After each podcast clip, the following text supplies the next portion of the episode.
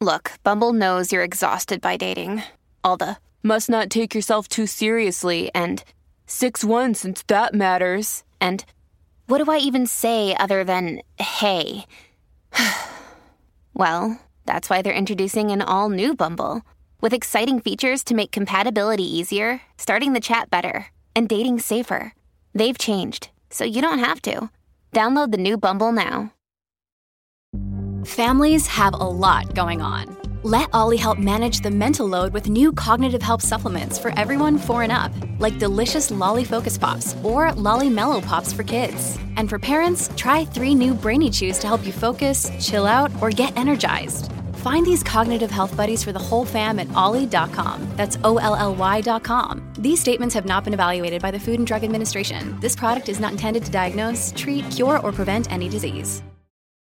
This is Optimal Relationships Daily, episode 921 The Broken Window Theory of Personal Relationships by Keith Wilson of KeithWilsonCounseling.com. Hello, everybody, and welcome back from the weekend. Hope you all had a nice and relaxing couple of days. I am your host, Greg Audino, happy to be starting a brand new week of ORD with all of you. And we're starting off on a good note with one of my favorite contributors to the show, Keith Wilson. He's got a great post for us today that definitely speaks to all relationships and says a lot about society as a whole. You'll see what I mean once I start reading. So, why don't we uh, get right into it and start optimizing your life? The Broken Window Theory of Personal Relationships by Keith Wilson of KeithWilsonCounseling.com. Go to any down in the heels, crime ridden, poverty stricken inner city and you are certain to find one thing lots and lots of broken windows. Most of these broken windows will be in abandoned buildings where no one appears to care and no one seems to be affected. Windows don't break on their own. Someone picked up a rock and winged it. It's fun. If you've never done it, try it. Try it on your own window. Please don't do it in an abandoned building. Even though it may appear that no one is affected, people are. The presence of broken windows, besides just looking bad and being a safety hazard with all that shattered glass around, signals that no one cares about the neighborhood. They advertise that minor laws can be broken with impunity. Someone else's property can be damaged and no one will stop you, they say. Broken windows proclaim you can do what you want, whatever feels good, because the consequences don't matter. There are no consequences. There's no reason to be restrained, no cause for self discipline, no rationale for the delay of gratification. Pick up whatever rock you want and chuck it. It's fun. The presence of broken windows can have a profound impact on the psychological health and social functioning of everyone in the area, but you would never know that if you looked at the priorities of many police departments in many cities. They're more interested in going after the big crimes murder, grand larceny, kidnapping, not in hassling kids chucking stones. However, it is those very kids chucking stones who grow up to be murderers, thieves, and kidnappers when no one intervenes when they commit the petty crimes. It is for that reason that many of the smartest police departments have chosen to focus on quality of life issues like vandalism, littering, fare dodging, and loud music, as well as major crimes. There is some evidence to believe that it makes a big difference. Some people have credited the broken window theory of community policing for the dramatic turnaround that occurred in crime statistics over the past few years. Some others have blamed it for the poor relations that police departments have with the people they serve, people who are sick of being hassled and criminalized over trivial stuff. The broken window theory has fallen into some disrepute as it's used to justify stop and frisk police tactics, vigilantism, and as a cover for the blatant harvesting of fines. Then there are the critics who question the methodology of the studies that draw a link between broken window policing and the drop in crime. Nonetheless, I believe we can learn from the broken window theory, both in its application and misapplication, even if we are only people in personal relationships and not people charged with the law and order of great cities.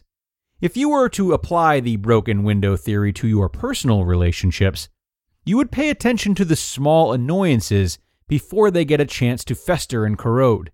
If you let the little things go and then go crazy over the big things, then you can learn from the broken window theory.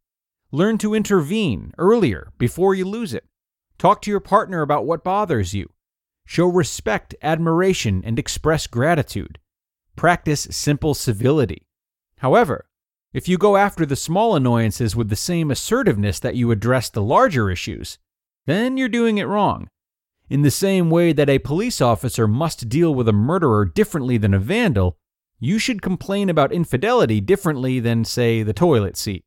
One requires decisive action, the other, nuance, discretion, forgiveness, and mercy. If the police are perceived as coming down too hard on the vandal, or you are perceived as complaining too much, you both alienate the very people you are trying to enlist. There is a second misapplication of the broken window theory to look out for. It is not the kid chucking rocks through windows that starts a neighborhood on its decline. He is only creating the symbol of that decline. The decline started when the building became abandoned in the first place, when the business relocated, when the banks redlined loans, when realtors busted blocks, when landlords stopped making repairs. Is anyone intervening then?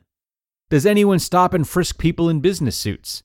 If not, then why go all fascist when a kid picks up a stone?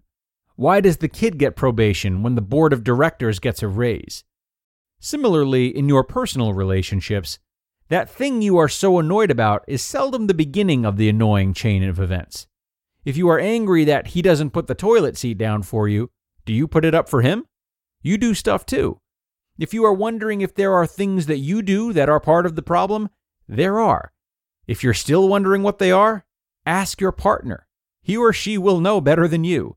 The broken window theory teaches us that small things matter, that there are consequences to our actions, both when we break a window and when we make a complaint. You just listened to the post titled The Broken Window Theory of Personal Relationships by Keith Wilson of keithwilsoncounseling.com. Hey, it's Kaley Cuoco for Priceline. Ready to go to your happy place for a happy price? Well, why didn't you say so? Just download the Priceline app right now and save up to 60% on hotels. So, whether it's Cousin Kevin's Kazoo concert in Kansas City, go Kevin, or Becky's Bachelorette Bash in Bermuda, you never have to miss a trip ever again. So, download the Priceline app today. Your savings are waiting. Go to your happy place for a happy price. Go to your happy price, Priceline. Really great points made here by Keith today. I always love his writing. A terrific analogy speaking to an important topic, and I don't think the value of the lesson was lost on anyone.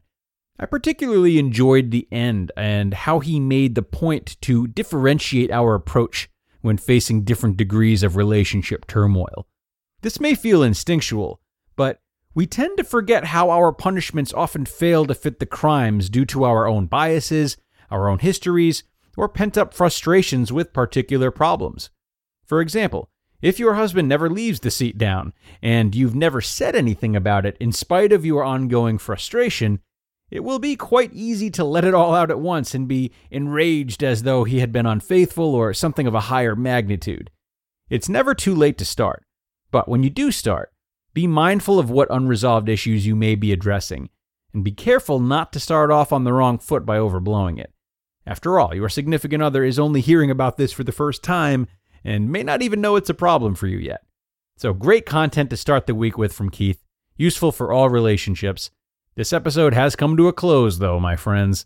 Thanks so much for being here as always, and do be sure to come on back tomorrow for the Tuesday show, where I'll have more to read for you and where your optimal life awaits.